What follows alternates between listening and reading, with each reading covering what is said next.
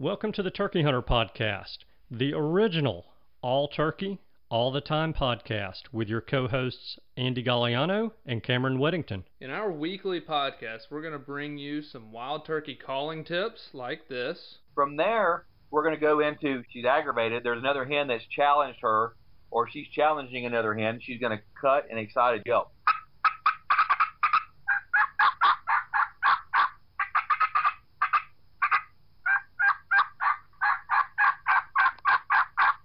Advice from old pro turkey hunters like this. the turkeys typically don't like, I think, more times than not, to travel in an easterly direction into the sun first thing in the morning, especially after he gets up. It's a blinding thing. It, it, you, it's just like you. It's hard for you to see into the sun. Mm-hmm. So if I have a choice, I'm going to try to make it so that I'm going to be on the west side in the morning, east side in the afternoon of a turkey. Exciting live hunts like this. Holy crap, they're coming.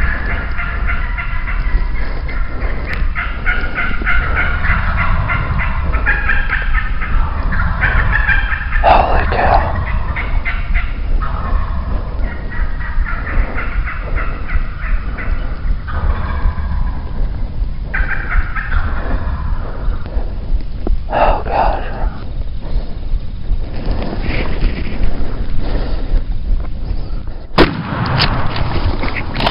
Then we're going to teach you how to cook your bird with advice such as this. with some fresh rosemary and garlic, and then cool that off and spread that along the inside of that butterflied turkey breast that we've seasoned on both sides. Wildlife management tips for your property, especially with turkeys like this. if you look at the type of habitats that turkeys need for nesting and brooding, that tends to be habitat that can be managed more successfully with growing season fire than with dormant season fire.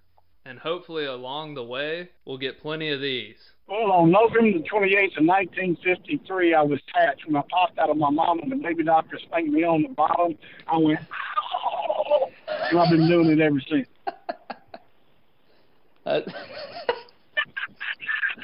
I like that. Thank you for tuning in. And now, for this week's show.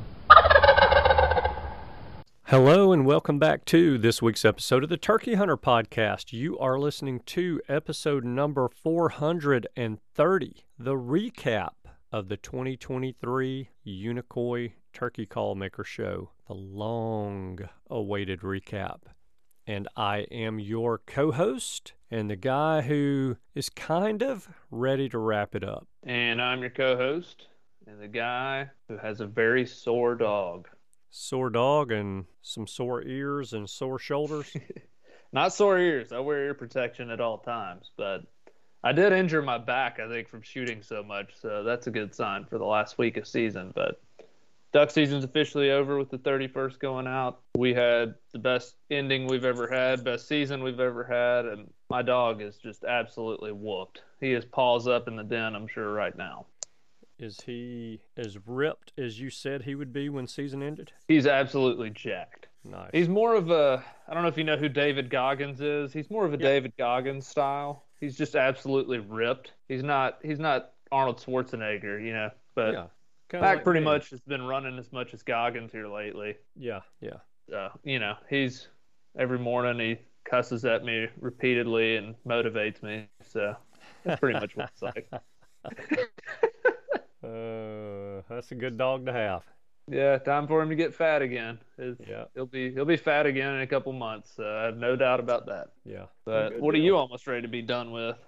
Well, I'm just about ready for deer season to be over. You Oh, know, yeah. uh, it's I, I'm really happy when it's when it's gone, when it is over, because I mean I really don't care all that much about it. But the time of year that I like to hunt is now, and that's the rut in Alabama, and so I like that. But you know I will miss the time at camp with my dad and brother and buddies and so you know that that will be missed but one thing i know for a fact is that when deer season ends turkey season is not far from starting. In fact, we are 51 days, 19 hours, 43 minutes, and 53 seconds away from the opener for Alabama spring turkey season. That is awesome.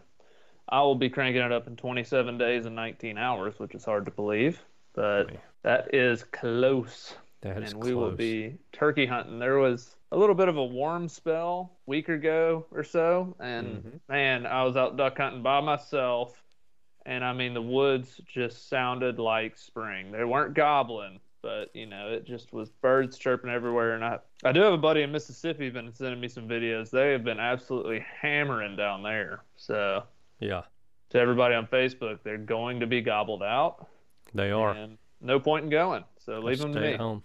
Just stay at home and I bet Yeah. Tennessee's Facebook gobbled out people are going to have their minds blown not starting till April 15th. well, Because if they've been gobbled out for the opener every year for the past decade on the second, I can't imagine now. I mean, you're talking, they're going to be hoarse and gobbled out by that point. Yeah, yeah. There's there's no doubt about it. Well, speaking of gobbling, I feel like you might have a few instruments with which you plan to draw gobbles with. I do, I do. Tell me about know- Unicoi. Well, so I guess before I get too much into me talking my voice hoarse, hmm. I want to jump right in with some audio. So, one thing about Unicoi is that early in the morning you get in there and it's jam packed. I mean, there are people everywhere because, you know, a lot of people are coming in to pick up calls that they've had ordered.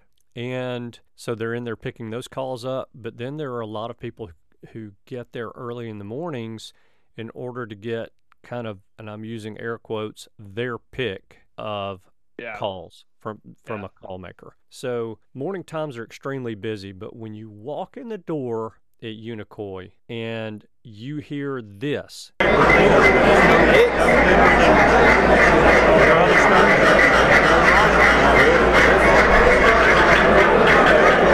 You know how. You know about the big they said. you have a little mixed emotion. First of all, you're wondering, am I going to be able to come out of this show with one stitch of my sanity? But then you're also like, that sounds a lot like heaven. Will I will I come out of those- this show with one dollar left in my pocket? well, that that probably crosses a lot of people's minds as well. But just that sound and that you know is turkey call on top of turkey call on top of turkey Yeah. call times 10x, and it's just it's something special. and is this one is it just turkey calls? Well, there are other things there. There are some authors who are there selling books. Yeah. I mean, meant is are. there is the goose caller there? No, no, no, no, no, no. no. Okay. I don't know if he followed you there too. No, no, no, no. So Just turkey calls and, and turkey related items. you will hear some crows. Okay. Well that, You- hey, that's turkey related. You will hear some owls. Probably really really realistic ones judging by the crow call you bought there last year, I think it was. Some of the finest crow call makers uh, that Yeah. you can find. Some of the finest owl hooter makers you can find as well. And yeah, it's a as far as going into the woods and having an instrument to make a turkey gobble, whether that's a locator or something to imitate hens or something to imitate a male turkey, they got it at Unicoi. There is just no doubt about it. So I walk in, I hear turkey call on top of turkey call on top of turkey call, and I just walk in, and it just feels like home. I'm like, Yeah. this this is a little piece of heaven and so and it's funny to me because when you walk in when i walk in because i can only speak for me you know it's like holy cow it's so loud in here. And then after four or five minutes i don't even hear any turkey calls running. They're still running but i've just, just completely to toned them out. Yeah. So Maybe that's what happens with all the gobblers I call to in the spring. they get used to hearing you and they tone you out. There could be some truth to that you know Maybe That's why they pretty shut good. up and you just never hear from them again. yeah, yeah. So I had, as I mentioned a couple of times in our previous two weeks episodes, I had a goal of going to Unicoi and not spending any money this year. I'm trying to Mhm. save my money for turkey hunts this year instead of turkey calls this year. But that worked out great. Yeah, you know, I mentioned this again a couple weeks ago. It's great to have goals because if we don't have goals in life, we're just wandering around aimlessly. It's also okay to fail at your goals and to not achieve them. I failed. I'm okay with that. But what I came away with with going there with that goal in mind is just really good stuff. So another one of my goals when I when I got there was of course to get some great audio for you guys and I've got that. But in addition to that, to I had been tasked with finding a slate call for a friend of mine. Yeah. And I know what he was looking for. I know the sound that he's looking for because I know the slate that he's trying to replace.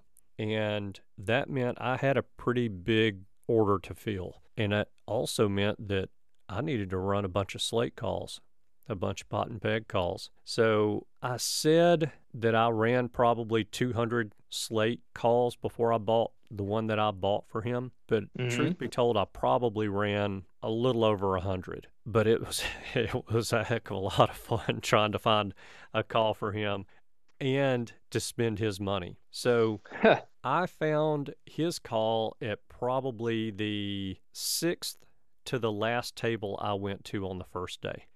And Wow. You shopped well. I did shop well. I absolutely shopped well. And I'm sad to say that he paid me for that call. And I'm sad to say that I shipped it out yesterday. But he's going to be very excited when he gets in the woods and runs that champion slate call that I bought him. Mm-hmm. And one of the reasons I delayed in sending it to him is I wanted a sound file of that call because I wanted you guys to hear it. So let let me just go ahead and play the sound file from that call. So this past weekend, while I was deer hunting, I took all of my turkey calls from Unicoi into the woods with me, and I spent 40 minutes running these turkey calls. And so here's the sound file from that pot and peg call from Champion Custom Calls.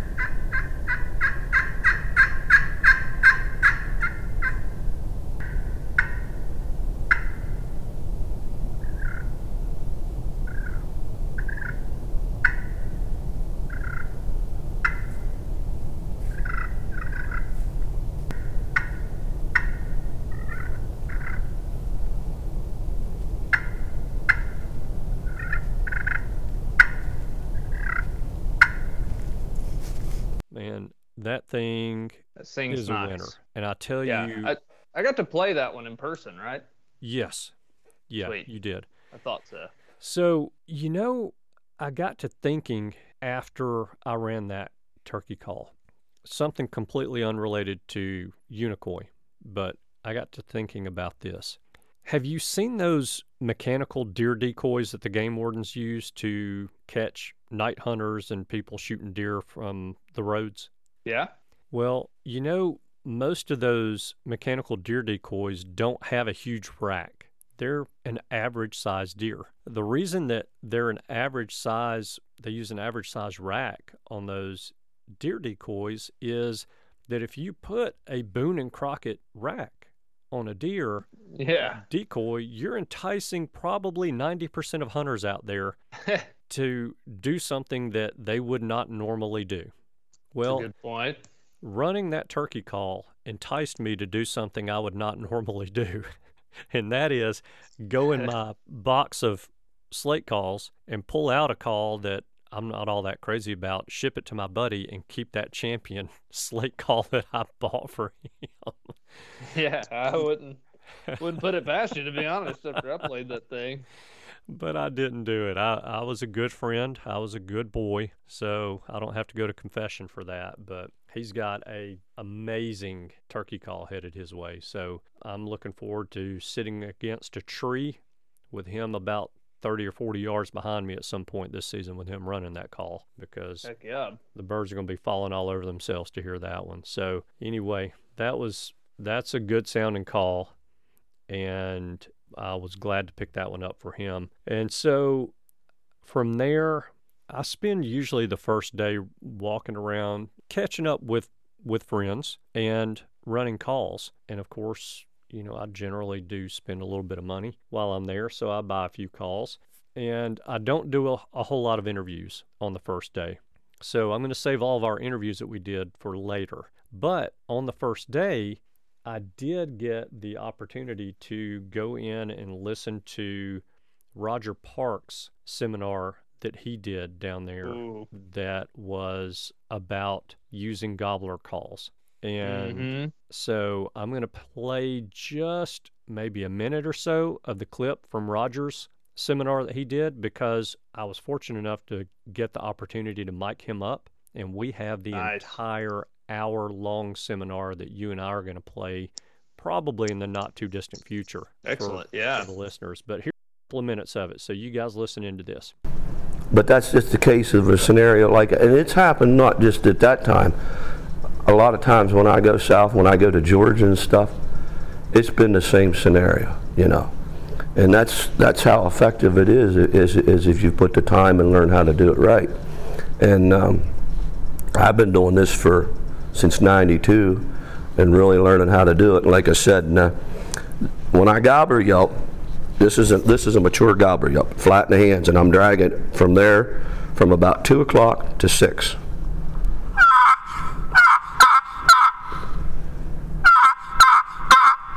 Flat in the hand. Now, when I Jake yelp, what I'm going to do is I'm going to put a two-note Jake key in front of my Jake yelp. Most of the times in the fall, even in the spring, them them Jakes will go, "Gawk, gawk, gawk, gawk." Now I go from flat to that, okay? Half cup position.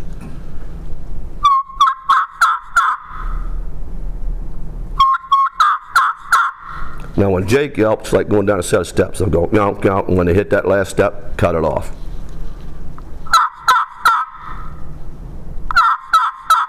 You notice the speed's a little faster than the gobbler yelp. That's the difference between a Jake yelp and a gobbler yelp. Now in the fall, I run more Jake yelps in the fall than I do any time. For me, it seems like the the mature gobblers and stuff are more vulnerable to a Jake yelp.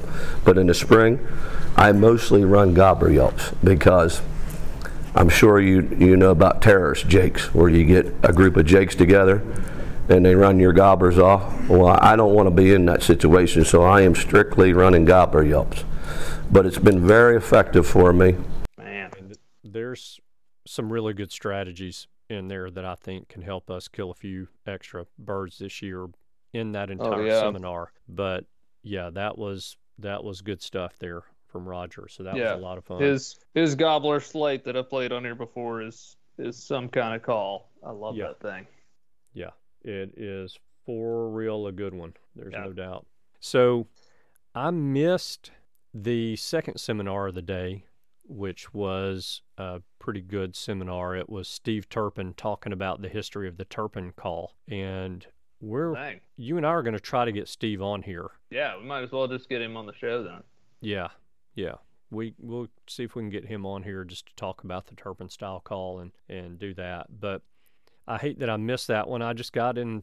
You know, uh, I'm in my environment. I'm in there. I'm talking to these guys that again have become friends over the years, and I'm running calls that they're making, and you know it's just good to catch up. But I lost track of time, and so I missed that one. But what I did do in my search for a slate for my buddy was I went by to see my friend Mark McPhail with Wise Old Owl. Nice. Yes, and he's he's got. I bought one last. Actually, I bought several last year, but I bought another one this year, and it's a little matchbox style call that has Hmm. and and the box is the sound chamber but it has a piece of slate on top of it and it has a corncob striker hickory striker and this thing i believe has about i don't know 75 or 80 different hens in it just depending on where you play it on the slate and how you cover the sound chamber as well because the sound chamber again is that box and there's an opening in that box and you can cover up part of that opening and run the call and maybe it sounds a little bit like this or Mm. leave that opening completely open and run it and it sounds like this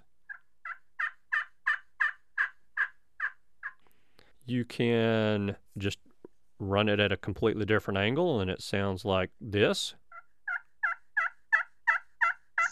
So this thing is just insane. I ran a bunch of these calls over there at Mark's table, and I was just real tickled to pick this one up. It's a fantastic sounding call and made by one heck of a nice guy and a guy with a turkey call collection that just Hmm. sounds insane. One of these days, I'm going to make the trip to Mississippi to see Mark's collection of turkey calls. I think he said he's at 5,200 turkey calls, something like that.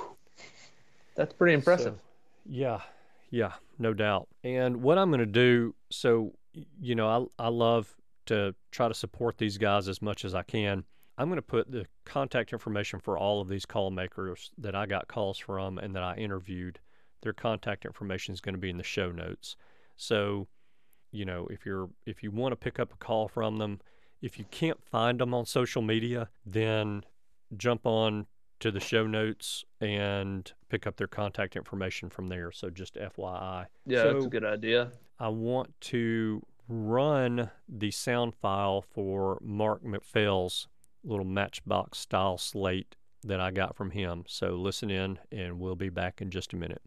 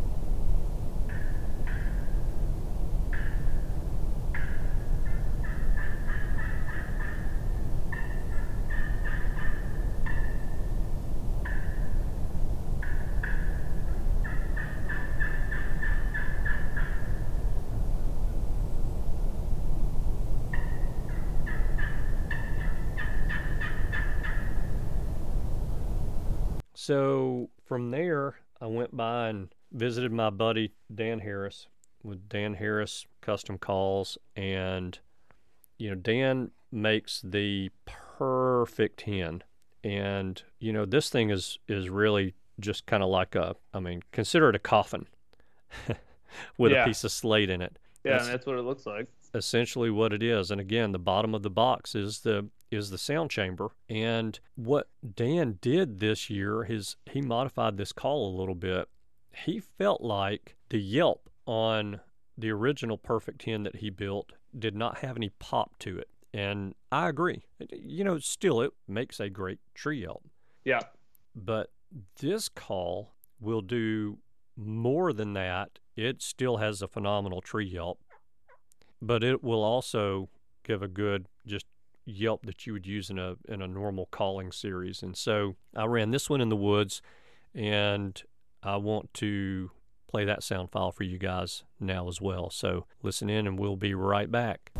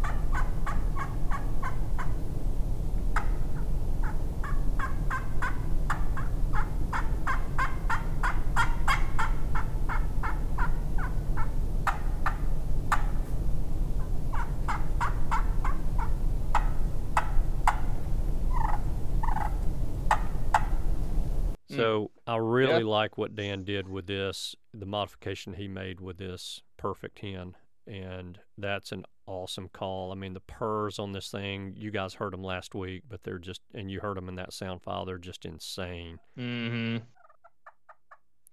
just insane. Mm-hmm. And now you've got that along with a good, solid yelp that you can, you can actually sit down and and you know use this call for pretty much everything you want to do, uh, other than maybe scream at one if you're trying to locate one, you know, up during Yeah. the middle of the day. But Yeah. I love that call. Absolutely Yeah. love it. I, I love mine, even though it's.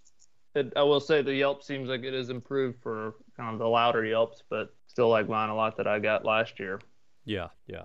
So I was excited to get that. And in addition to those two calls, I picked up a call from Jeremy Stafford, and it is the Hen Within. And this thing is a copper pot and peg call. And you know, hmm. to me, copper's really hit or miss. Yeah. You know, they're they can be really, really high pitched Yeah. and squeaky and you know, it's one of those calls that when I run it, I think, oh, it just, you know, it's just, it's just too high pitch. So this call is beautiful, by the way. I don't know what wood it's made of, but it's absolutely beautiful. And then with that copper calling surface on it, it's even that much prettier. Very good looking Mhm. striker as well. And the thing sounds good. I mean, I like that it's got a good roll. I like that it's got some good rasp to it. And I have a feeling I didn't really do this with this call in the woods, but I have a feeling if you got on it, it would make your ears bleed. It would be that loud. But I do want to play the sound file from this one because this call in the woods is exceptional. So you guys listen in, and we will be back in just a minute.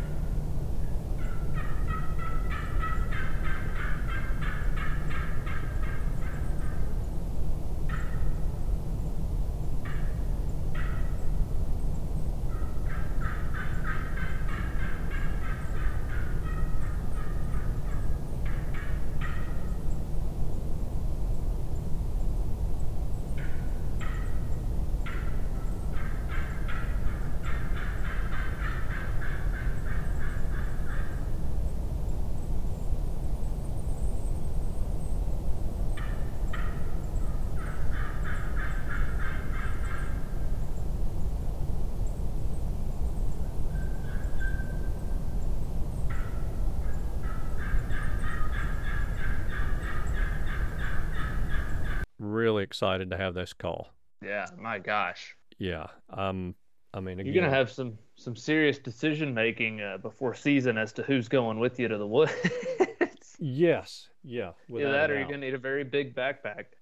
Well, I I will need to have someone with me just to carry. Their job will be to carry my Yeah. box of turkey calls. Be like the elk hunters, you know, get you an alpaca to follow you around with the saddlebags full of turkey calls.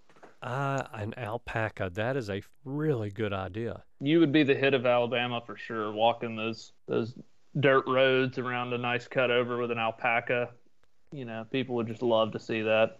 Loaded down with my turkey calls. Yeah. Scaling a hillside with one year old pines before they get harvested next year. it sounds like you're talking bad about my home state. I like to cut some trees. We hate trees. Yeah. we really hate trees in this state. So when I was uh, the so that that pretty much was day one. A lot of great conversation with you know call makers, but I spent the vast majority of the day trying to find that one sound in a slate call for my buddy. So that was accomplished. But day two rolls around, and I was at a seminar that Mark Prudhomme put on. and he talked about tubes and trumpets. And so, again, I was very fortunate to be able to get Mark mic'd up before the seminar. We've got an hour long seminar of Mark talking about trumpets and tubes and, you know, his preferences and we get to run hear him run those calls and we'll listen to that at some point in the not too distant future but i want to play a couple of minutes of that for you so listen in and we will be right back I guided for many, many years, and when you're guiding and you're getting paid to hunt, you have to you have to produce. You want to kill a turkey. You want to be successful for your uh, for your hunter. So I would, you know, I guess I did pretty well with diaphragms all through competition and everything, but I started kind of getting into trumpets many years ago, and I found that I like the challenge of it but not only that, I felt like the realism on trumpets was there. And I really strive for realism. I think realism is the most important thing that you can do. Sometimes, you know, um, as far as calling goes, now woodsmanship will always play a role in knowing your land, but realism is very important. So when when when asked, you know, what's your go-to call, I'm to say trumpet and then tube call. So those are my two favorites. And the reason being, I'm not saying that they're better than a diaphragm or better than a box or better than a pot call, but what I tell people is I, I really enjoy the challenge of it. I hunt with a, an old double barrel shotgun. And I got a Benelli with a red dot scope. I've got three and a half inch shells. I've got TSS. I've got strutting decoys. I've got everything and have hunted with all of that. I've hunted out of pop up blinds. I've belly crawled. I've used full strut gobbler decoys. I've done all that.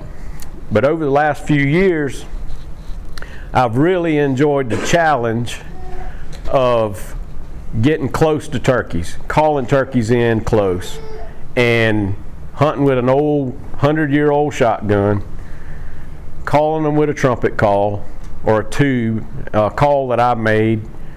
That to me, that's my go to call. Not necessarily because it's better, because that's what I enjoy. Some people enjoy bow hunting, and you know you're at a disadvantage. When you're bow hunting, you, you know you, you got to be 30 yards, and you know you'd rather be closer. Same thing with an old double barrel. I'm, I'm not going to shoot a bird more than 30 yards. You know, I'm shooting sometimes two and a half inch shells. So the challenge of that combined with, with the trumpet, it's just what I want to do. I'm not saying that a box call or pot call or any other call is not as good. Um, but I will tell you that, in my opinion, um, nothing kills turkeys like realism. And to me, a, a trumpet has got a lot of realism, and a tube call has realism. And when I say realism, I'm talking about actually sounding like a turkey. And a lot of people know how to call. A lot of people can make most of the calls that a wild turkey can make. But I think the secret to it is, you know, I know a couple words in Spanish but I can't speak the language. So I think not just knowing the calls, but how do you use that in a sentence? Take those calls, you think about that. Take those calls and put it together in a sentence the way a turkey would do it, in the inflection and the things that a turkey would do.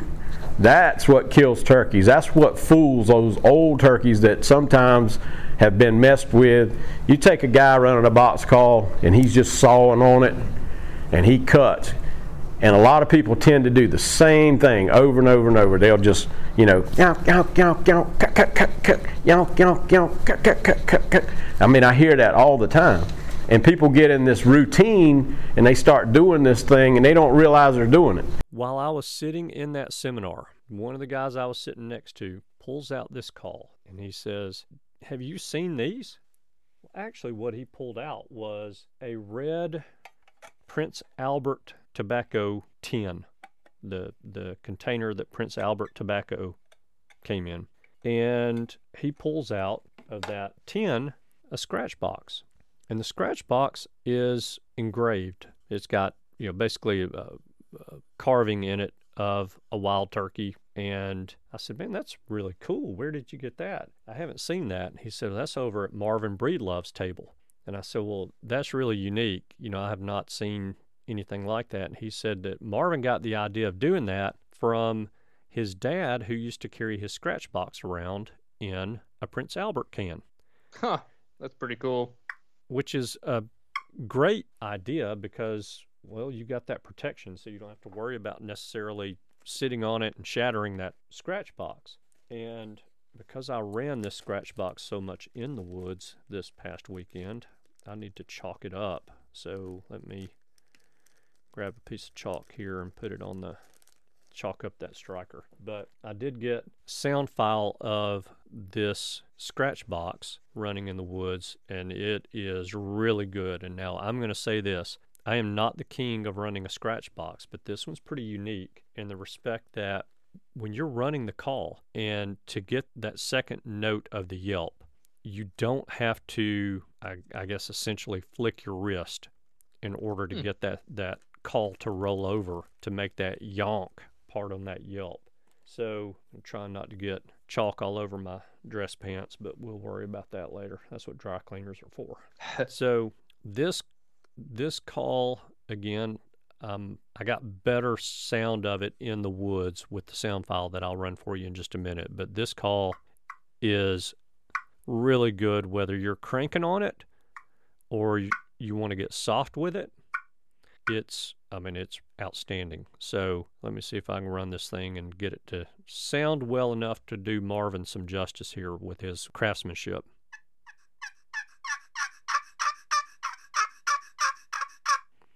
and I'm holding this thing way too close to the microphone anyway.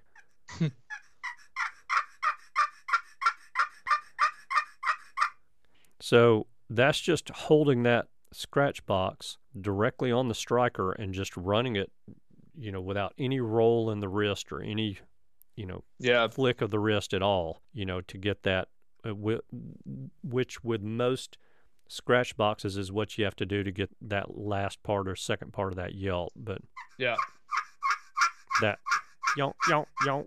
So this thing is really cool, and that's the one call that you did not play when you were at my house because you yeah, didn't open didn't the white it. box that had the red Prince Albert can in it. I just thought maybe you were getting some tobacco. I didn't know what was going on. So I sent you a picture of that. Figured you might be a little bit jealous. Yeah, I see it now. And it's a beautiful was, call. Oh yeah, yeah. The artwork on it is fantastic. It really is. It's something neat, and I'm I'm excited to have that. So I got that, and I've got to practice my scratch box call. And the only problem with running a scratch box or a box call driving down the road is you have to have somebody driving for you, somebody to steer since they're two-handed calls. But mm-hmm. I will be practicing with that. I need to, I guess, give my wife a hour-long massage gift card or something like that to get her out of the house for a little while so I can practice on that scratch box. But I'll I'll be taking it to the woods with me this weekend and practicing on it while I'm sitting in the tree stand. So I want to I want to call a bird in and kill it with that. But yeah, that'd be that, sick. That was as far as calls that I bought. That's really it you know, I, I, did pretty darn good. I feel like not buying a whole bunch of calls, and then the ones that I got are just really good sounding. But let's run that sound file of this scratch box in the woods, and then we'll be right back in just a minute.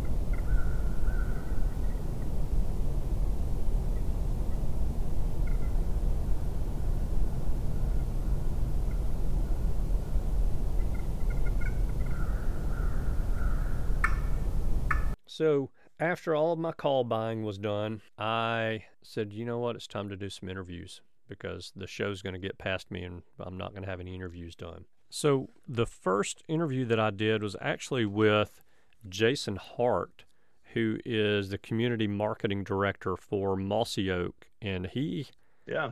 Had some really cool things that to announce about what Mossy Oaks got up their sleeves. Now they didn't have a booth or anything there. Jason's there just like me to enjoy the show. But he and I got to talking and they just have got some really cool stuff coming up. So I'm going to play this as a pretty short little interview.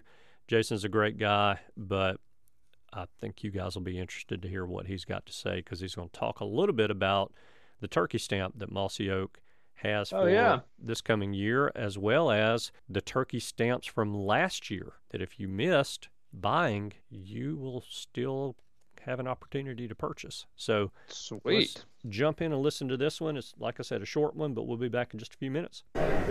Hey guys, I'm here at Unicoi and I have Jason Hart with me, and he is the director of community marketing with Mossy Oak.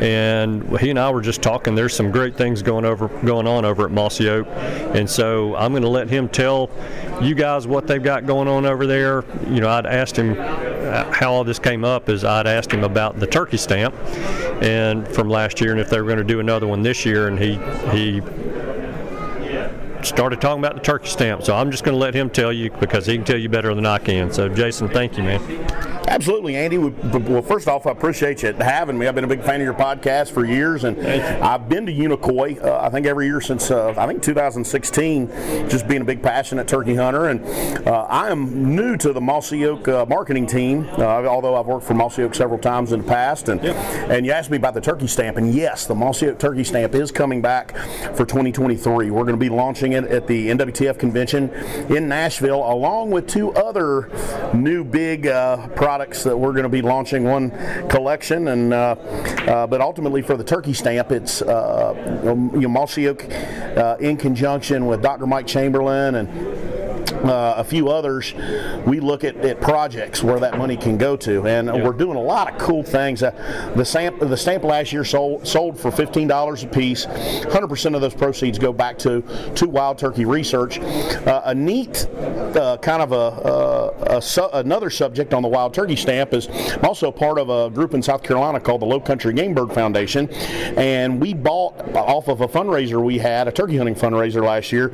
We bought the remaining stamps. I think we have roughly 900 of them, and we're going to start selling the 22 stamps in 23 uh, for double the price, so we can double the money going back to Wild Turkey Research. And we're also working with uh, my buddy Dr. Mike Chamberlain and my buddy Bret Collier at uh, at LSU on Wild Turkey Research. So it's a group of South Carolina guys that really liked what Mossy Oak was doing, and we figured that was a way to absolutely double, you know, double money going back to Wild Turkey Research because it's so needed right now. And you know. Uh, having uh, you know working at Mossy Oak, that's one thing that the Haas family is so much about is is the resource, and we know that the wild turkey in many areas are in big trouble. So you know Mossy Oak, uh, ultimately, you know, we're in the business of, of making camouflage amongst many other things.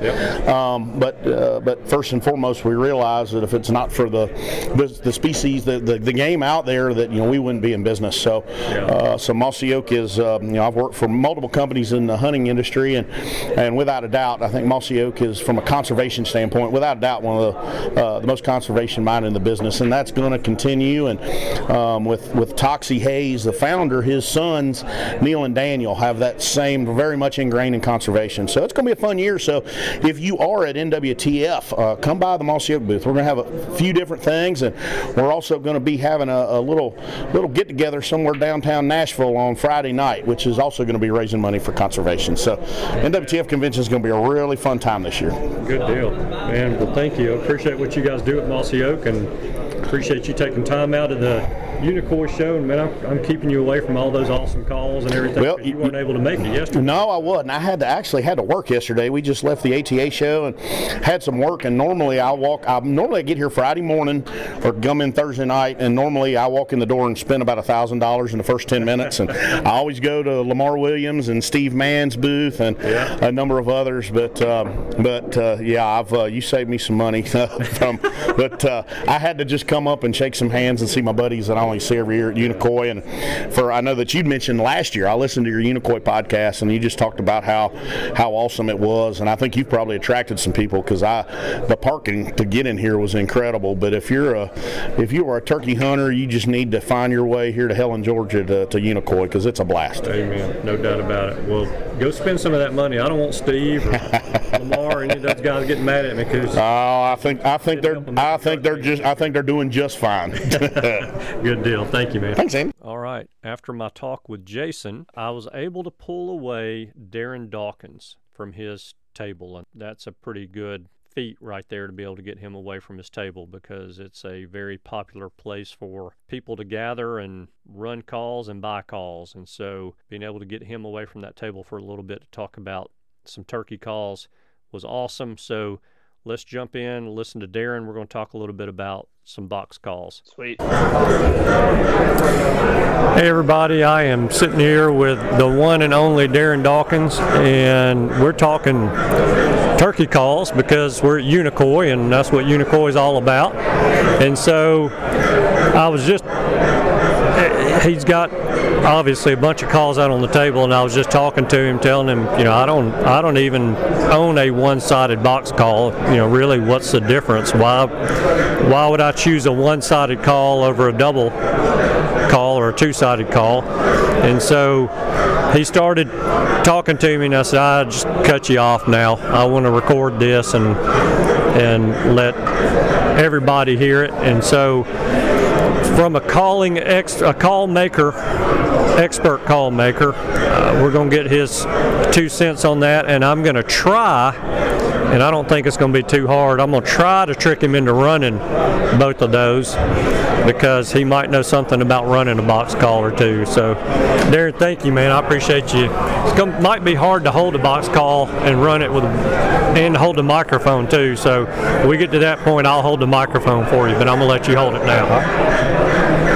Thank you. Thank you. What's the main difference in? I mean, obviously, one-sided call is a one-sided call, and a two-sided call is a two-sided call. Right. Well, thank you, Andy, for having me. Yeah. Um, what the di- difference is, uh, most two-sided calls, you get a young hen on one side and an old hen on the other, and there's a lot of variations you can do with those calls.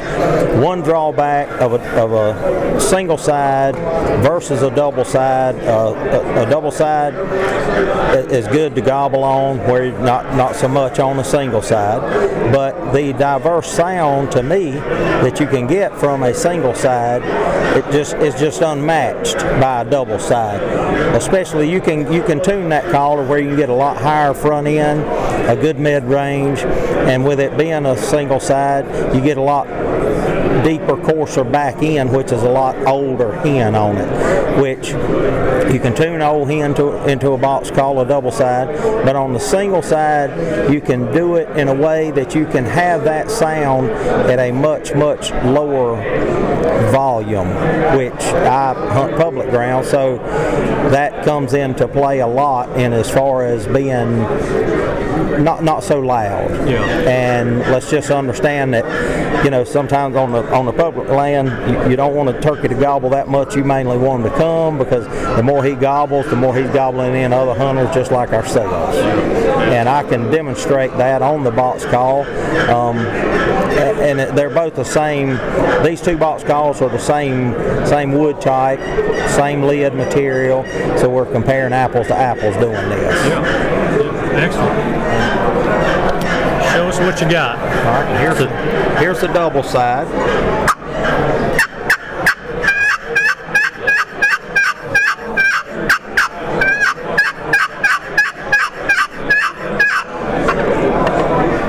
Here's the single side.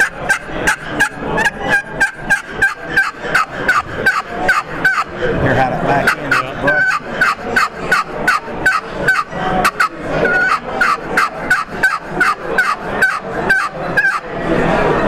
And my, my design of a single side is different. Lynch, and I'm not knocking anybody, but ML Lynch made those calls and what he called a foolproof, and I, I did not particularly care for the angle of the lid and things. So mine, mine has the screw in the middle of the, of the lid instead of the offside, and I notch my lid so that you can completely close off that sound chamber, Yeah. and it makes a difference. And that's how you get that real gravelly, raspy back end off of it. Yeah, yeah. It, it, I mean, it's fantastic.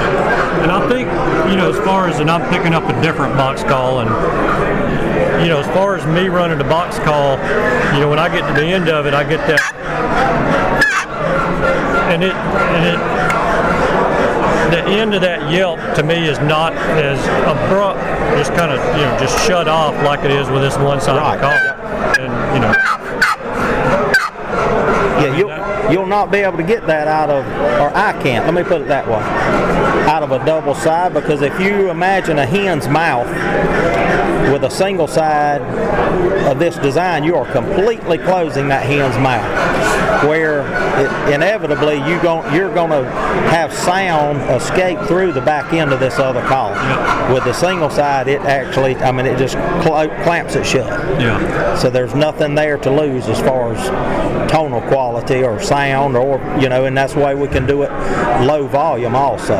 Is, is retaining all that sound, a lot of it inside of the box, and we're completely shutting that instrument down. Yeah, yeah. Well, I'll tell you, you make beautiful calls. That's obvious to see. You make fantastic sounding calls. That's obvious to hear. And so, yeah, I, I would say if anybody's looking for a, a great call, you know, give Darren a call and, and you know see what he's got in whatever kind of wood combination you might want, or you know whatever kind of sound that you might be looking for. And do you do sound files and send those to people that want to order online or by phone? I can. Um, what I prefer to do is when a person orders a call from me, I don't I don't have a general sound file or anything like that. When your particular call is finished for you and it is ready to ship, I'll call you and play your call for you and make sure that we're exactly where we need to be for what you're looking for before you get that call shipped to you. Yeah. And that way, you know, it, there's no generic call I have laying around to play a call. You know, it, it is your call that you will be have delivered, put in your hand. Yeah. And so on a custom call like that, what can somebody expect as far as a turnaround time from the time they put an order in with you? I tell people two years. I try to have it within a year and a half to two years. And so I'm just going to throw another little plug out here for Unicoi. If you were here over the past two days, you could take a call from Darren home right there on the spot. And so, you know, that, and it's not that it's not a custom call because the man himself made it. So, you know, another great reason to come here is you can get an opportunity to get some of these calls that you, you have to wait for a while to pick up otherwise. But, uh, you know, I think uh, it, it's obviously it's an investment that is going to come back to somebody twofold or tenfold. But the best part of it, out of getting one of your calls, is the feathers that are going to come out of it when they run it, and then the feathers that are going to be laying on the ground after they run it in the woods. So that's what that's what we're looking for. And and I do. Unicoi is the only show that I do. So you know, I make I make my orders through the year, and then I take a certain time of the year not to build turkey calls for customers. They are to come here, and that way, the gentleman that, that does not want to wait, um, I feel like I need to do this show because if a man is willing to come as far as a lot of people do to this show, I need to have a product to offer that gentleman. Yeah. Well, and you know, the thought may have crossed somebody's mind when I said that of well, if I if I've got to wait for two years, if I get on a list and I've got to wait two years for a call, why is it fair that I can just walk in the door and pick one up at Unicoi? And you know, you got to look at it. Uh, we, the consumers and turkey hunters, in this case, have to look at it as from a business standpoint. This is an advertising marketing show for you. Correct. And if you don't if you don't keep your face in front of the crowd, you, you're going to lose ground. And, and and here's the way I look at it, and not not to be arrogant about my business, but I will say it is my business. And the way I Unicoi was the very first show I have ever done, and that was back around 1998, 1999. I've done the show since, but I, I, I do it to keep my face in front of the crowd. But if I and I have had that question posed, and, and here's my answer. If I tell you that if you order a call, it could be 18 to 24 months. As long as you get your call within 18 to 24 months, I've held up my end of the obligation. That also being said, I have had people come to the show that I had on my list. They can pick up their call here, and I can just take them right off my list. Yeah. So it work. I mean, it really it works. It helps out because I can't I can't have my calls in front of nearly as many people just making calls at home and shipping them out as I can coming to a show and having several hundred people come by and play them and look at them and actually talk to me because there's no better way to learn how to get everything out of a man's instrument than to talk to that man himself. Because I can play I should be able to play my call better than anybody can. But the gentleman right next to me is a world-class turkey call maker and and he he ma- he tunes his to his way of playing and I tune mine to my way of playing. I can't get as much out of his as he can mine and I you know and vice versa. And that, and that's the thing is that if a man wants to buy his call, he can show them everything that that call will allow rather than them getting it at home and, and not quite getting their money's worth. Right. As if they were standing there in front of them. Yeah. That's a fantastic point, and you know I'm glad you brought that up. And you know, this the opportunity to come here as a consumer, as a turkey hunter, and be able to run all these calls because you know, and and just what you said, you, you're gonna step to the table next to you and run a call, and you're not gonna run it as good as a man that made the call. And me as a turkey hunter, I didn't make the call, but I may not be able to run yours as well as I can another call maker's, and it's not anything personal. It's just it's the nature of the instrument, you know, and that's what it is. It's an instrument. And, and that's that. It doesn't matter who the man's name is, or what he does, or how long he's been doing it. You come to Unicoi, play the different calls, instruments of what you're looking for: slate, box, trumpet, whatever. Don't so much get hung up on the man's name. Buy from who you can play the best. Do not re- try to reinvent the wheel for just so you can have that man's call to use. It's, it may not be for you. Yeah, yeah, that's an excellent point. So, Darren, for those for those that are listening that want to order a call from you, how can they get in touch with you and get on the list? Because you know as well as I do that two years is going to go by quickly. Yes. But it won't start if your name's not on the list. well, and that's what I tell people also um, is, is I have many people call and they don't really want to wait that long. But the deal is, if you call me to order a call, I put your name in my book and take down your order and your phone number. The only thing you have invested in that is your time in our conversation. You don't send me any money up front or anything like that. So when your time comes, if you say, "Hey, I've I've moved on. I bought a call from this guy and I like it," no hard feelings. That call just goes to the next guy on the list. So it's, it's no big deal. You don't have anything invested. Um, all you have to do is call me at 803 230 3085 or you can message me through Facebook. Um, but like I say, all you, all you have invested in it is a conversation. Yeah.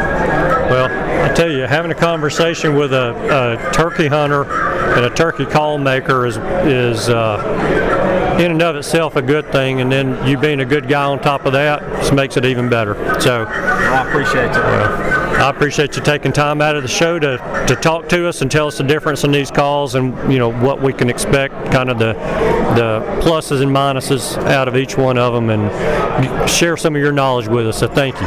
Thank you. All right. And you were making the rounds. Oh yeah, I can get around now.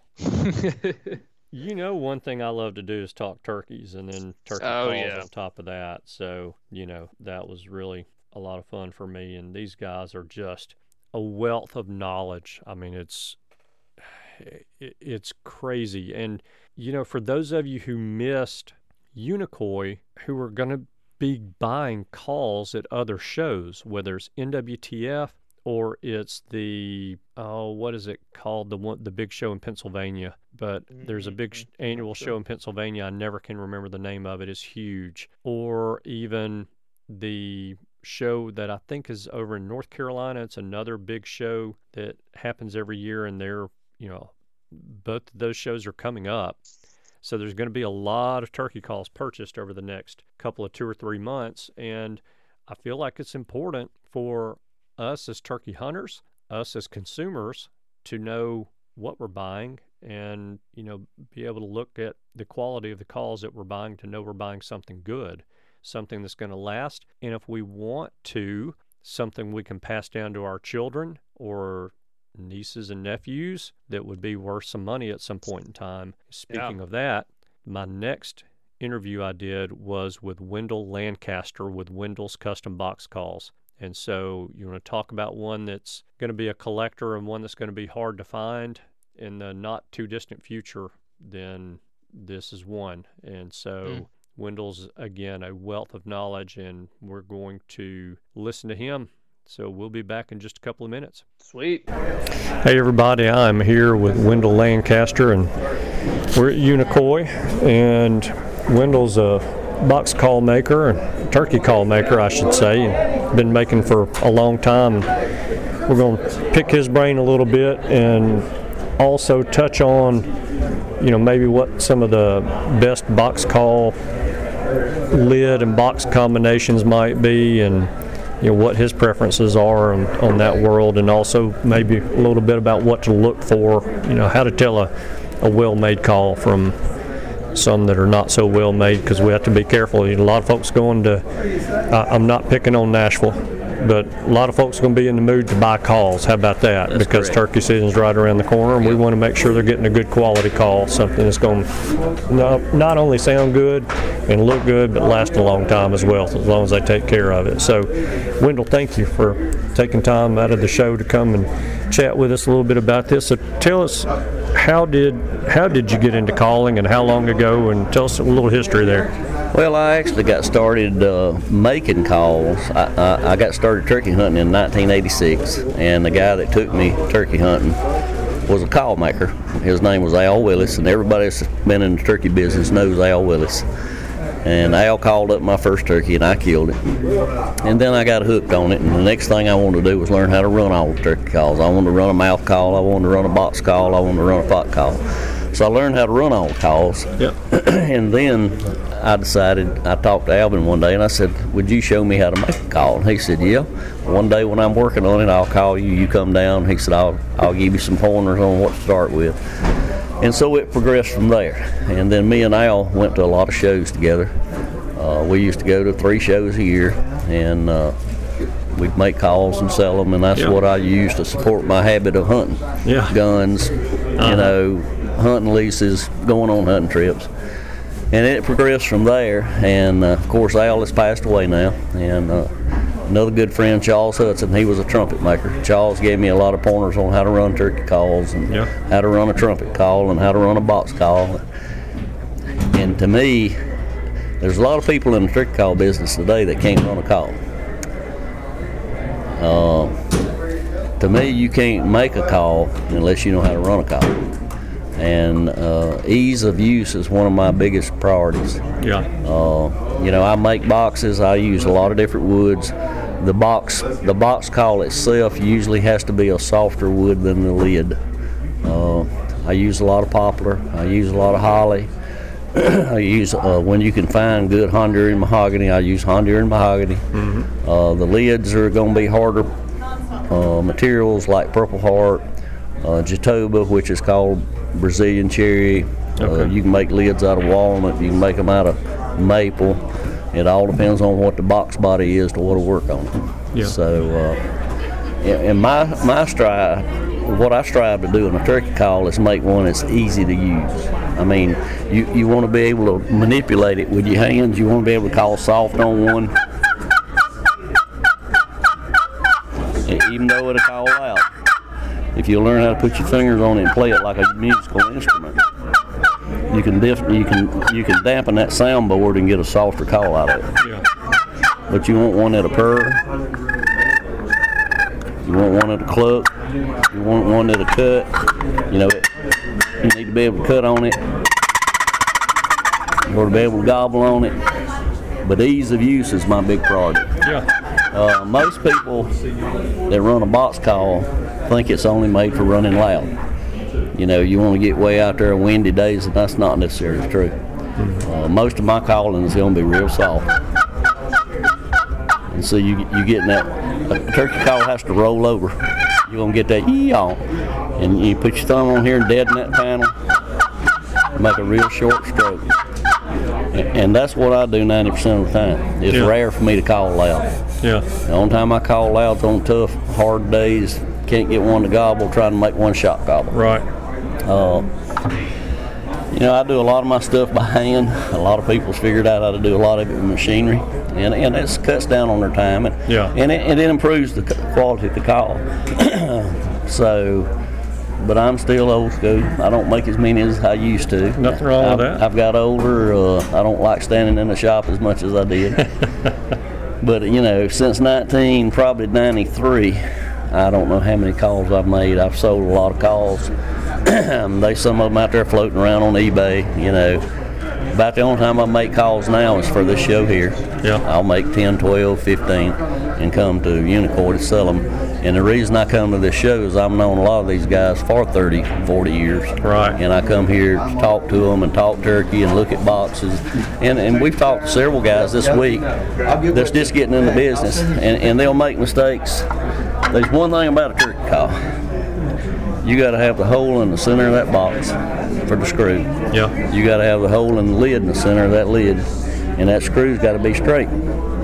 If it's not straight, it'll work on one side, won't work on the other. Yeah. And a lot of these new, a lot of these new guys, that's one of their biggest fallacies, is getting everything as perfect, perfectly centered as they can. Mm-hmm. Uh, you know, I, I would recommend that anybody that starts now could invest in uh, what you call a center jig, centering jigs, which will center everything up for you.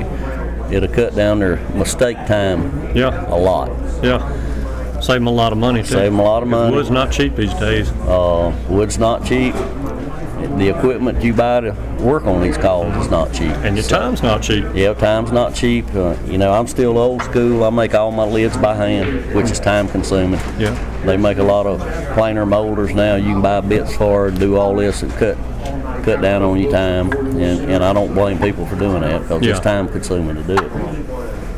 And uh, you know, as far as picking woods, most everybody that makes calls now understands which way the grain needs to run on a turkey call.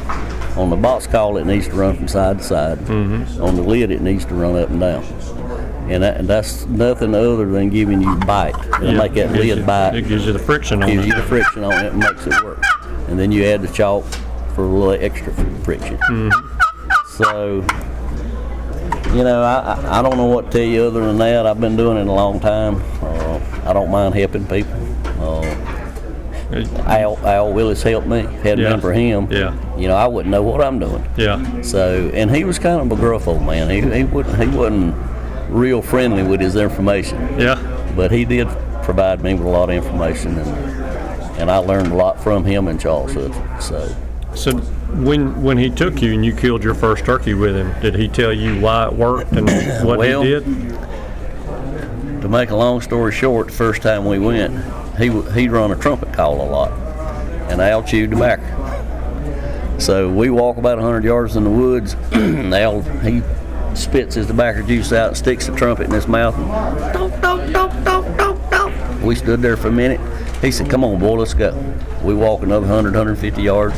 He spits his tobacco juice. He puts that trumpet in, and he calls again. Didn't hear anything. So we walk another 150, 200 yards. He stops. He spits his tobacco juice, and he puts his trumpet in and calls. And I heard that turkey go, "Gobble!" He's a long ways off. I said, Alvin, I heard a tur- turkey gobble. He said, Where at, boy? I said, He's down here. He said, Come on, let's go. so we took off down there. And as soon as we got down there, he puts that trumpet in and he calls, and that turkey is close. He says, Sit down right here, boy. He sits down about 10 yards from me, and he made a Kiwi game called slate box. It was a push button box. It was plexiglass on slate. W- was a great little call. So he gets a little call out and he's clucking and purring and clucking and purring. Turkey's not saying nothing. I seen him lean over and he picks that mask up, spits out the tobacco juice. He puts that trumpet back in his mouth and goes, "Donk, donk, donk." That turkey gobbled almost blew my hat off. He wasn't 30 yards from me. About that time, he steps out behind a tree and I shot him and killed him. And I've been hooked ever since. There you go. So, uh, we went on a lot of hunting trips. We sold a lot of turkey calls, and yeah, and over the years, I had some good time with them boys. Yeah. So that's awesome. That's awesome. Gotta love, gotta love stories like that. Yep. I mean, it, it was, it was, it's been good for me. Yeah. You know, I, the main reason I got into making turkey calls was I wanted to make them, and, and the other reason was to pay for my hunting leases and guns and trips like that. Yeah. And it, and it was a good side job. Yeah. I mean, I'd work every afternoon, every Saturday, every Sunday after church. I'd make turkey calls. Yeah. And then we'd go to shows and sell them. So. Yeah. And this is one of the first shows I ever came to. This was back in the '90s when the Georgia State chapter put this thing on. And, Yeah. Uh, matter of fact, this whole building used to be full of turkey call makers, downstairs, it really? upstairs. Oh yeah. Okay. There was a lot more vendors then, and I can understand why Mark and well, Russell want to keep it limited. I mean, it's hard to handle a show that big and Yeah. that many people. So they do it in this one room, and, and it works out well. Yeah. So. Uh, Yeah. Well, there, there's plenty of choices and options for calls in that one room. Absolutely. So- and, and you got some of the best call makers in the country in that room. Yeah. I mean, there's a lot of a lot of well-known people in there. Yeah, no doubt. Know, when you, when you looking at uh, Mike Lapp and Jeff McCamey and and uh, uh, Jeff, uh, dang, I went brain dead. Uh, it'll come to me in a minute. That's all right. But I mean, you got Lamar Williams, you got Darren Dawkins, you got Steve Mann. I mean, you got the best of the best. Yeah. You know, uh, anybody's looking for a turkey call, this show here is the place to go. Yeah. I mean, that's It, it absolutely is. There's no doubt about it. So a lot of knowledge in there. Yeah. So as far as getting a call from you, do you have a waiting list? And I, I don't do a waiting list anymore. Uh, since I've got older, I don't stand in the shop make as many calls. Yeah. I, I've had a lot of people request calls, and and my my basic answer is, if you want a turkey call right now, I'll give you some names of the call makers. Yeah. Uh, I make them for this show. Yeah. And that's just about it. I I don't want to I don't want to spend all my time making calls anymore. I get it. It uh, my wife my wife got ill 13 years ago, and we spent four years dealing with her illness, and she passed away in January of 2010. Mm. So during that four-year period, I didn't make any calls because she of her illness. Right. And I kind of got out of the habit, and then after she passed away, I just didn't have the desire to do it. Yeah. So, you know, now I just do it when I want to. Yeah. I, I'm glad people call me and want one of my calls, but I, I tell them up front, you know, I, I don't know that you'll get one. If I get in the mood, I'll, I'll let you know. Yeah. I don't financially need it as much as I did back then. Yeah. So that was a motivation for making them too. But I'm retired now and a little, a little better off, and Yeah. so That's good. So the deal then is, it's reason number 6,242 to come to Unicoi. It's the only place you're going to be able to get one of Wendell's calls unless you can pick one up off of eBay or maybe knock knock a hunting buddy over the head that might have one in his vest and take it. Yeah, and, and I'm not, you know, I'm not gonna say I'm done. I mean, I may, I may make some more one of these days, but I, I don't take, I don't do a list. I don't want people waiting on me to make them one. Uh, I think a list is hard to deal with. Uh, you, you you're gonna hurt somebody's feelings, uh, and I don't want to do that. I don't want nobody mad because I didn't get them to call. They thought I was gonna get them. You know. Yeah. So, Yeah. Yeah. I get it. I get it. Well, good deal. Well, thank you. I appreciate you sharing your your knowledge with us and giving us a little stories, some stories to go along with it. And the stories are always fun, especially when they involve killing a turkey. And, and really, I've been looking for somebody that really wanted to show interest in it. I would, I don't make mine like a Neil Call style box, and I'd like for somebody to pick up the, the design that I use and continue doing it. Yep. So you know, one of these days I might find the right person. and I'll be glad to pass on every detail I know. There you go, man. That's that's a that's a heck of an offer for for the right person out there somewhere. You know, people look at it and you just think it's two pieces of wood, and it is. But the know-how in them two pieces of wood is hard to come by. Yeah. I mean, it took, it took me a lot of years of doing this to get to where it's at. I'm sure. So, uh, I'm sure. Well, if somebody wants to get in touch with you, what's the best way for them to do that? Uh, they can they can call me on my cell phone, which is 864-421-2562. Be, be more than glad to talk to them. Uh, if they looking for a call, they might not get one. Yeah, don't call him begging for a call. Come to Unicoi next year. Yeah. So, uh, yeah. you know what? Somebody wants to learn. Somebody wants some, to learn. Pick up some tips and I'll learn. Be, I'll be more than happy to pass on what I know. So That's a heck of an offer. So, well, Wendell, thank you. Yes, sir. Appreciate you Thank very you. much for your time on the doing the interview, and thanks for coming to the show and and having some calls for some folks to pick up. So, appreciate Yes, you. Good luck to you this You season. too. Thank you. All right. Man, again, you know, just to be able to pick the brains of these guys is is something else. So Yeah. that was that was a lot of fun, and getting to talk to Wendell there was a good time. But Yeah, it's awesome.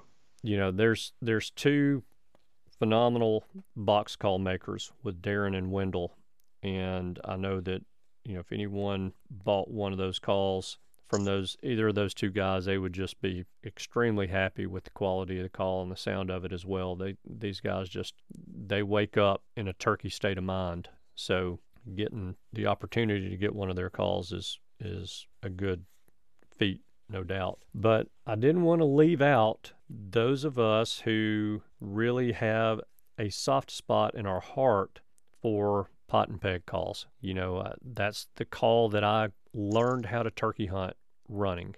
You Yeah. know, my my formative turkey hunting years were spent running a pot and peg call, and so they will always that style caller will always have a special place in my heart, and it just has a when I'm holding one, it just feels right. You know, I, I don't have to Yeah. look at it. I don't have to think about it. It just is just a turkey sound coming out of it. And so I was able to grab Paul Durham and get him to step away from his table for a little bit to talk to us about how to identify a good quality made custom pot and peg call. And so let's jump in and listen to this interview. And he's, again, one of those guys that's just a wealth of knowledge and has really honed his craft over the years and is a fantastic call maker. So listen in and we'll catch you in just a few minutes. Hey everybody, I'm still here at Unicoi and I have Paul Durham with me. And you might be surprised to learn that Paul is a custom call maker and uh, makes some great calls. And so I stood over his table and aggravated him. Uh, shoot, about 12 hours out of the out of the 20 hours worth of show that went on.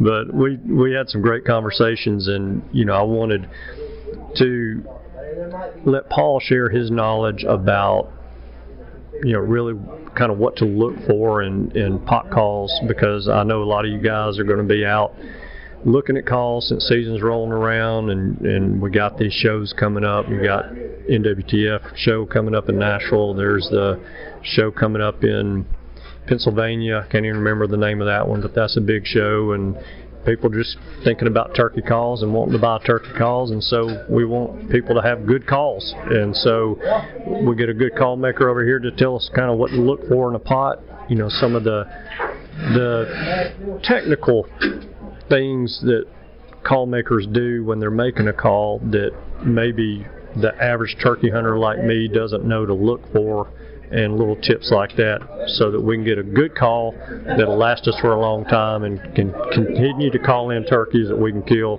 for years to come. So I've talked a whole lot. I'm going to hand the microphone to Paul and let him give us some tips. So, what would you say in picking up a pot, just random pot, and say I'm in Nashville? What are some of the things I should look for there? You know, the first thing that everybody looks for is the sound and sound quality, obviously. You know, we talked a little bit before, you know, about once you see the sound and everything, you want to have the longevity, in that caller is going to maintain that sound. Yep. Um, I'm sure everybody has had a call that when you bought it, it just sounded great, and then later on maybe something happened, call it dead or something of that nature, just little things sort of happened and what in quality it was when you bought it. You know, one of the things I tell everybody to look for is kind of look at how your surface is sitting in that pot. You know, this is real technical, but it's something that if you're buying a call, I tell people look for is make sure that that playing surface isn't seated so tight in the top of that pot that it's touching the wood on the sides.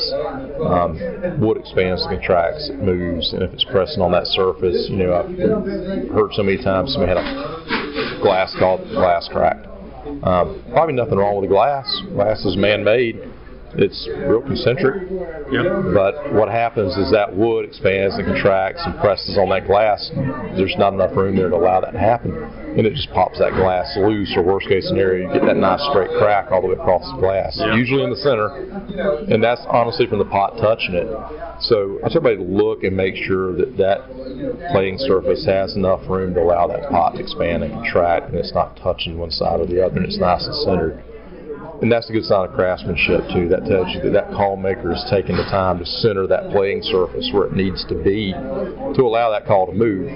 You know, where I'm at, it's usually only 80% humidity, 90% humidity in the springtime. And if you've got a call that's sitting too tight, I can promise you it's going to last about two seasons at best. And it's going to bust. Yeah. Um, another thing I like to look for is clean holes. And whenever I say that, look at your sound holes in the bottom and see if the call maker has left them unfinished. Um, if they're unfinished, that's going to allow moisture and entry point to come into that wood and cause more instability than that wood already has for that call to suck in moisture, possibly move and shift around. So I always look to make sure that sound holes are finished out. Um, a lot of people, you know, if you want to finish with, trust me, your call maker, if he's finishing the holes, he knows he knows what he's doing. Yeah. And he put the time into that to make sure that he's finishing everything out up inside the pot and that it's sealed up nice and tight for you. You don't have any weak points for moisture to really get in there and ruin that pot. Um, look at the top of the pot. See how the surface is sitting in there. Is it higher on one side, lower on one side? You know, the call maker make sure he had good concentricity on that pot. Concentricity is the flatness. There's not a high or low point. Uh, a high or low point, that call could be high or low all the way through. You don't know. Right. Is it flat? You know, that's something that you really need to look for that kind of ensures that as well. But when you're looking for longevity, you know, make sure you got a good clean glue line in there. Yeah. Um, you can't see in slate, obviously, but in glass, you look and see, make sure there's no nasty glue that's dripping down inside the pot, or maybe there's a spot where the glue's not touching the surface and it's not glued under the glass. It's just hanging on the side a little bit. Yeah. Um, if it moves, it's going to pull that adhesive loose. So the cleanliness of that pot, honestly, is not just craftsmanship. There's there's a reason it's that clean. You want that glue the same consistency all the way around. You don't want a big blob here and a thin line here. You want to make sure it's you know adhered nice and tight to that, that shelf that it's sitting on. Yeah. Make sure it's not pouring out over the edge either because that's filling in that gap between the edge of the call and the surface itself, and that's going to keep it from being able to move like it needs to because then the wood's pressing on the adhesive, it's pressing on the glass, and the same thing's going to happen. Yeah. she, she's going to go at some point. Yeah. So the things I really tell people look for is look at that glue line, look at your spacing between the side of the call and the playing surface itself. Flip it over. Look at your sound holes in the bottom. Are they raw? If they're raw, then you know humidity and moisture is going to get in there and cause that pot to move. Make sure they're finished out. If the call has a center hole in it, make sure that center hole is finished out. Some call makers have a center hole, some don't. Um, it's not really a sound thing. It's just preference and Yeah. the mechanism of which that call is made. Um, but make sure everything is nice and tight and clean and it looks even all the way around. You don't see one side different than the other side. You want to make sure it looks the same all the way around that call whenever you buy it. Yeah. Fantastic. And that was awesome. So before you hand the mic back to me, for anybody that's looking for a, a good pot and peg call and might be interested in one of your calls, talking to you about, you know, maybe building them a call, where can they get in touch with you? How how can they find you? You can find me on Facebook, Paul Durham Custom Calls. Um, you can message me on my personal personal page on Facebook. It's Paul B Durham. Um, you can find me that way. Okay. If you want to call me directly, you can call me or send me a text on my phone. Um, you know, if you call me, it may be a day or two before I get back because I check voicemails. If you want to text me, usually if you text me, I'll get back to you within a couple hours pretty quick. And you can just reach me at 912-282-6962 or you can email me at paulbdurham at gmail.com. Okay. And is there any calling surface for a pot that you won't build out? Not that I won't, but I'll preface this by saying I'm not a huge fan of copper. I would rather stick to A lot of guys are not. Yeah, it's just a little much for me. And the thing with copper too is it flexes. So if you want something that's real consistent, copper to me, some guys make a rock and copper. They do. Absolutely. They make a rocking Yeah. copper. Um, I own several from several call makers that just blow the doors off and they're good. I don't do many copper. Most of what I do is slate, glass, uh, your colored slate, aluminum, and ceramic. I do a good many ceramics for something a little different. Yeah. Um, then of course box calls, call style short boxes, mini paddles, uh, long boxes, and I built a few scratch boxes too. Yeah. Fantastic. Well, man, thank you. I, I appreciate you taking time out of the show to talk to us and share some information and some knowledge with us that we can use to, you know, I mean, these are investments. Yeah, 100%. We buy the right call and we treat it right, it's a good investment. And so I appreciate you taking time to share that information with us, man. Absolutely, Andy, and thank you for all you do for us and for being here with us this weekend. Glad to do it. Thank you. Thank you. So that was a fun one for me, you know, and and I originally started talking to Paul as I was working my way around running slate calls for to find that perfect call for my buddy. And so he and I got to talking about just well, I've got a glass call that a friend made for me and I've run this and I've talked about this before, but it's Evan Murphy from Mississippi and he made a call. Yeah. And it's I mean a really really good sounding glass call, but the glass has come loose on one part of the call. And so I got to talking about to Paul about, hey, how how can I get this glass off of this pot without breaking the pot or the glass? So we talked about that a good bit, and then it just you know kind of hit me of, hey, you know, I need to talk about what we need to be looking for when we're going to spend money on these calls because if you're buying a call for a pot and peg call for 40 bucks or you're buying a box call for 400 bucks, you want to know that you're getting something that's well made and that is quality. And so, yeah, absolutely. you know, I felt like it was important to get those guys on to to talk about what it is that that will help us to be able to make a smarter investment. So, anyway, some fantastic call makers in and of themselves right there in those interviews. Paul had already packed up all of his calls before I interviewed him, so he didn't bring any to run. But you know, they're just the the knowledge of that we can gain from talking to these guys is wonderful. But you know, if you want a, a well-made quality call, then those are some fantastic ones there with Wendell, Darren, and Paul. There's there's you know that's just some quality call makers. But the other ones you know that I bought calls from, and and again I'll have their contact information in the show notes as well. But the other call makers that I bought calls from, you know, we talk about this a good bit, especially when we have Mark on the show to talk about Unicoi, you know, do, to do our preview shows with him every year. We talk about this, and you know, because I'm running a call one way and make sounds come of it, come out of it that sound like, you know, maybe they sound great or maybe they sound bad. That doesn't mean that you're going to run that call the same way and get the same sound out of it. And not only that, even if you do run that call the same way and you get the same sound out of it, is that the hen that lives in your woods? Because one thing that I've learned in turkey hunting around the country, and I know Cameron, you have the same experience, the hen that lives in the woods where I hunt in central Alabama is not the same hen that lives in the woods in New York. Yeah, Not absolutely. hen that lives in the woods in Missouri. Absolutely. So, you know, it's critical that we run the run the calls if we can before we buy them, and some of them we can't, just to make sure that we're getting that hen sound that we're looking for. And you know, because and all these guys know it that I ran calls on their table. Just because I didn't buy one of their calls does not mean that they don't sound outstanding, and does not mean that they're not quality well made calls. It's just I have a hen sound in my head and I also run a call a certain way. And when those two things are combined, you know, it's it maybe I throw cash down there on the table and take a call home with me or maybe I don't. So Yeah, yeah. Everybody's different. Absolutely. Absolutely. But I will say this I am just ecstatic with the calls that I got. And I'm ecstatic with the way that they sound in the woods because that is half of the true test. The other half Yeah. of the true test I won't know until I'm sitting there with a gun resting on my knee and a call in my hand. And I cannot wait for Heck yeah. Well, you you should be happy. You got some really good calls and had a blast. It sounds like. Yes, always, always, always a lot of fun. So, you know, I, I told people at the show when they would ask where you were, because a lot of them did, I would say there's two kind of people in this world. There's turkey hunters and there's everybody else. And I guess Cameron's just not a turkey hunter because Chose every- the ducks. everybody that I know that's a turkey hunter was there at Unicoi. Oh my god.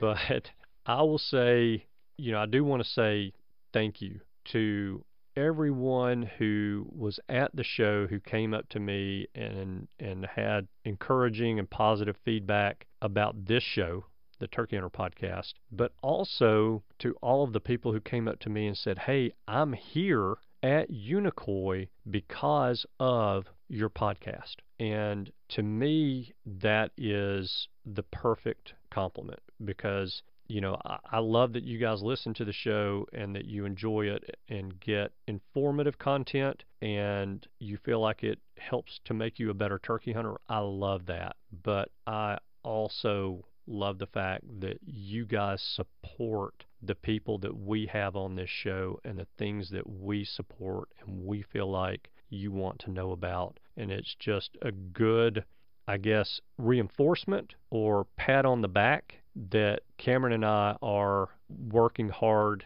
to give you what you want to hear and that, you know, we are listening. We do listen to you. If you ask and you want something, we're going to try hard to give it to you, you know. And so the fact that you guys do go and you support these shows like Unicoi, you support the guests that we have on the shows, that's extremely important to us. You all know that we do this show because we love turkey hunting. We love wild turkeys. We love to talk about turkey hunting. And so, you know, it's not this show's not making a mortgage payment for me or for Cameron.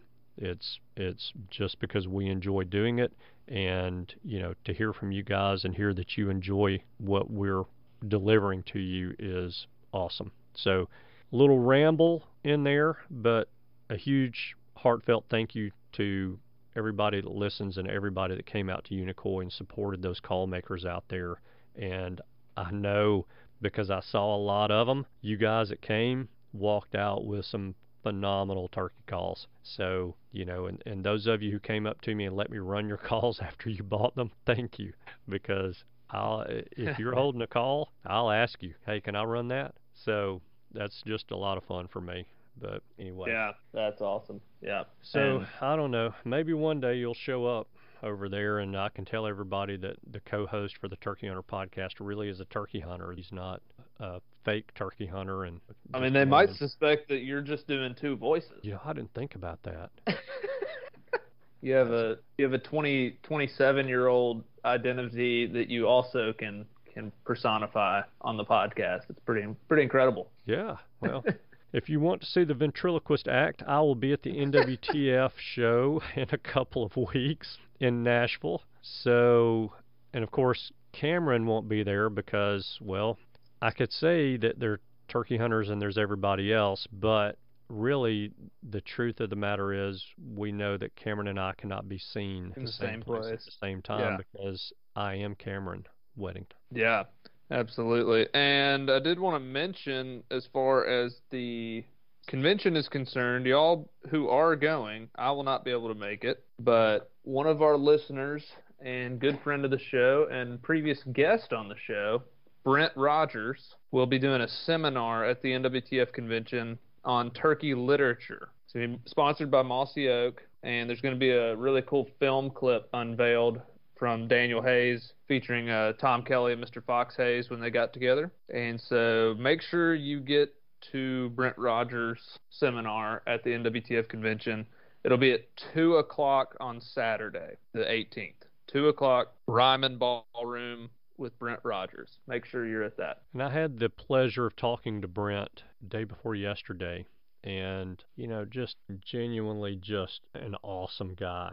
And you want, if you want to know something about literature or calls, he's a walking encyclopedia. I mean, He's the blows man. my mind, blows Yeah. my mind. And but just, I mean, he would literally give you the shirt off his back if you needed Yeah. it and, and ask him for it. He's just genuinely just a great person, and so it would be worth it is worth going to the seminar to listen to the content that's going to be provided because that's going to be awesome. And hopefully we can mic up Brent or somehow we'll be able to record that because I will be there at that seminar as well. And we can bring it to you guys because I know if you live out in Washington State or, you know, New York, it's not always easy to get to or or possible to get to Nashville for this. So, you know, anytime we can record some of this content bring it to you, we definitely will do that. So I'm going to figure out a way to record that.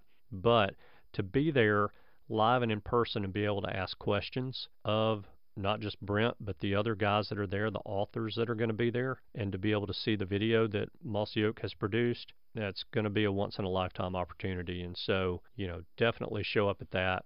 And again, look for the bald guy with the Turkey Hunter podcast shirt on that says Andy, and that's probably me and Cameron. There you go.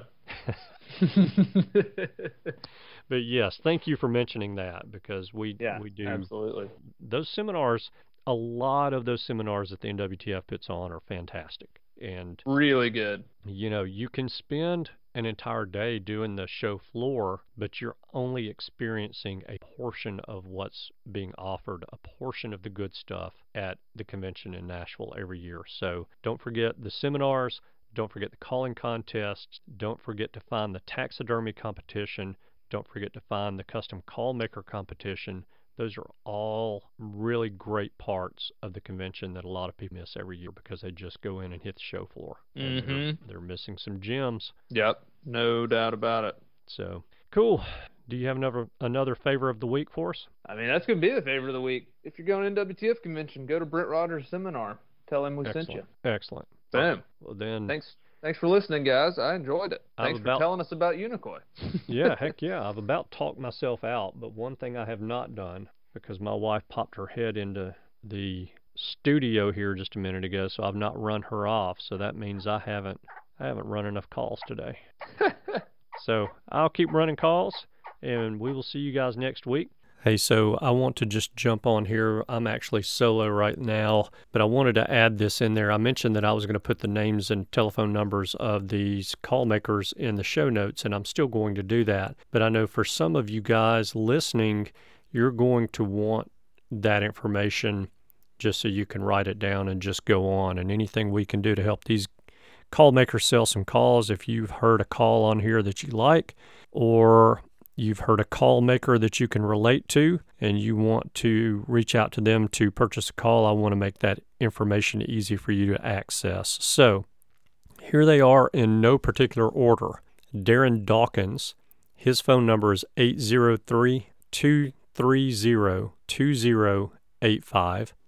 Wendell Lancaster, his phone number is 864 421 2562. And remember now, Wendell is not selling any box calls outside of doing the show at Unicoi. So the only way that you're going to get any information from Wendell is if you're interested in making box calls and you want to learn his techniques and he decides he wants to share that information with you. So reach out to him if you're a call maker and want to learn some information from Wendell. Paul Durham with Durham Custom Calls is 912 282 6962. Dan Harris with Dan's Handcrafted Custom Calls is 903 278 6244. Mark McPhail with Wise Old Owl Turkey Calls is 601 938 5357.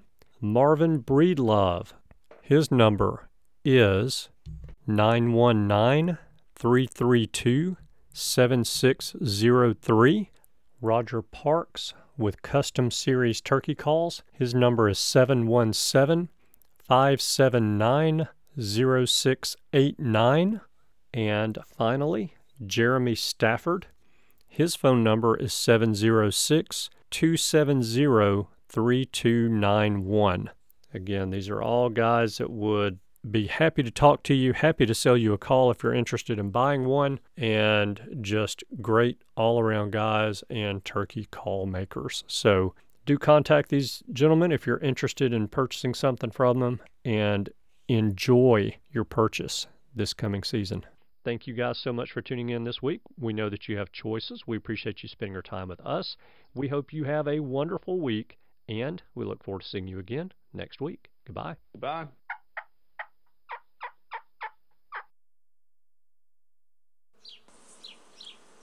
Thanks for tuning in. You were just listening to the Turkey Hunter podcast. If you enjoyed the show, please go on over to iTunes and leave a five star review. And make sure to head over to www.iamturkeyhunting.com to subscribe for free turkey hunting tips, tactics, strategies, and product reviews to help you have a more successful turkey season. And stay tuned for upcoming episodes on hunting afternoon birds, how to film your hunt, and the breeding cycle of hens, as well as some guest interviews. Thanks again for listening. We know your time is valuable, and we appreciate you sharing some of it with us. See you next week.